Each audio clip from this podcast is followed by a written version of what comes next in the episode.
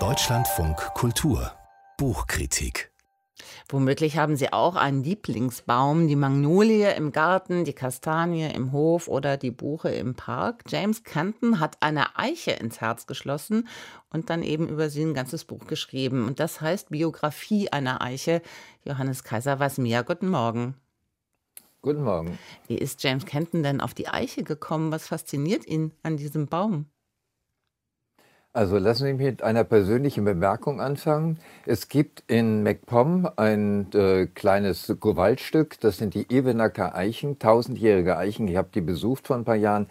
Die sind faszinierend, diese altehrwürdigen alten Bäume, die sind schon sehr imposant. Insofern kann ich gut verstehen, wieso jemand auf die Eiche kommen kann und ihm regelrecht verfallen kann. Menschen haben, Eichen haben den Menschen ja schon immer fasziniert, eben insbesondere so alte hunderte Jahre alte Bäume. Bei ihm ist es nur eine achtjährige Eiche, die nicht weit entfernt von seinem Wohnort auf einem Landgut wächst und nach ihrem früheren Besitzer Honeywood benannt wurde. Und diese Eiche, die hat immerhin seit ihrer Jugend gut 30 Generationen kommen und gehen sehen, die hat ihn wirklich in Bann geschlagen. Das liegt unter anderem daran, dass er unter ihr innerlich zur Ruhe gekommen ist und immer Ärger und Stress abgelegt hat, sich von allen Sorgen befreit hat. Diese Wirkung hat er weder erwartet noch vorgesehen, wie er schreibt. Umso mehr hat sie ihn fasziniert und deswegen hat er sich natürlich umgeschaut, was denn in der Literatur und in der Wissenschaft jemand darüber gesagt hat. Als rationaler Mensch hat James Kenton dann ja auch nach Gründen gesucht, warum ihn eben Eichen so begeistern. Zu welchen Ergebnissen ist er da gekommen? Er hat natürlich bei den alten Griechen angefangen und da wohnten Dryaden, Waldnymphen als weibliche Geister in den Eichen. Zu denen hat übrigens auch Aredike, die Frau des Orpheus, gehört.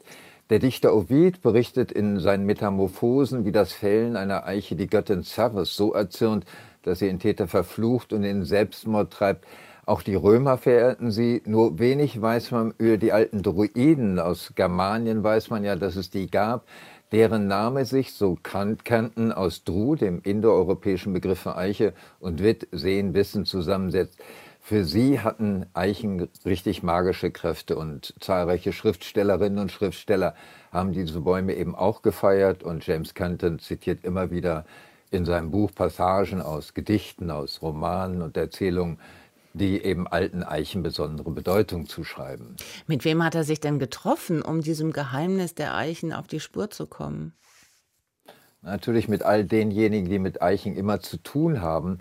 Und das sind natürlich Förster und Waldarbeiter, das sind natürlich Schreiner und Möbelbauer. Und es ist auch ein Maler, der diese Eiche, die er selbst besucht hat, in drei Jahren tatsächlich 60 Mal gemalt hat, in, in jeglicher Form. Alle diese Menschen staunen über die Langlebigkeit und bewundern auch die Härte des Holzes. Übrigens in England ist das natürlich kein Zufall.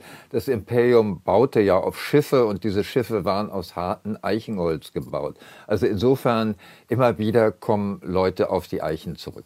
Der Autor ist ja kein Unbekannter. Der lehrt an der University of Essex kreatives Schreiben, insbesondere kreatives Schreiben von Sachthemen und da vor allem Wild Writing, was wiederum ein wunderbares wunderbares Wortspiel ist zwischen wildem Schreiben und Wildnis beschreiben. Kann die Übersetzung von Sophia Blind da mithalten?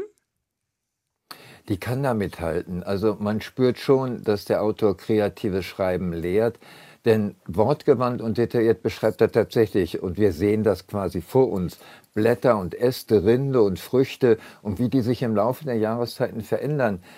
Für mich ist das Buch eine grandiose Naturbeobachtung, die eben auch die Geräusche der Blätter, die Rufe der Tiere, den Gesang der Vögel feiert.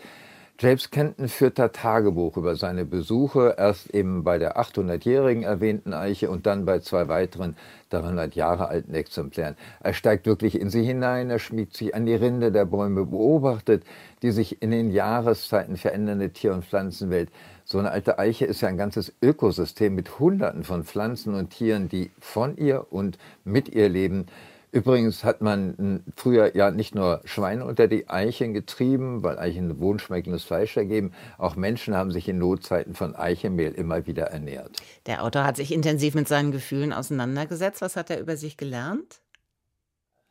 er hat einen Psychologen besucht, der sich mit dem Einfluss der Natur auf, seine, auf unsere Psyche beschäftigt.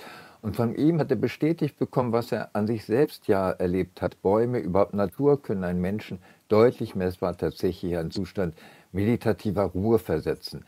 Er hat sich auch nach esoterischen Erklärungen umgeschaut, wie der spirituellen Vorstellung, dass man sich als Teil eines lebendigen Ganzen betrachten sollte und meditieren selbst zum Baum zu werden. Also er hat tatsächlich nach Erklärungen gesucht, aber dabei entdeckt viel mehr Facetten über die heilsame und beruhigende Wirkung der Eichen, als er gedacht hat. Aber endgültige Antworten gibt es bis zum Ende des Buches nicht. Die Wirkung der Eiche bleibt wirklich ein Mysterium, ebenso faszinierend wie auch ungelöst. Und das zeigt das Buch sehr deutlich. Johannes Kaiser über James Kenton und seine Biografie einer Eiche, knapp 210 Seiten aus dem Dumont Verlag, kosten 22 Euro.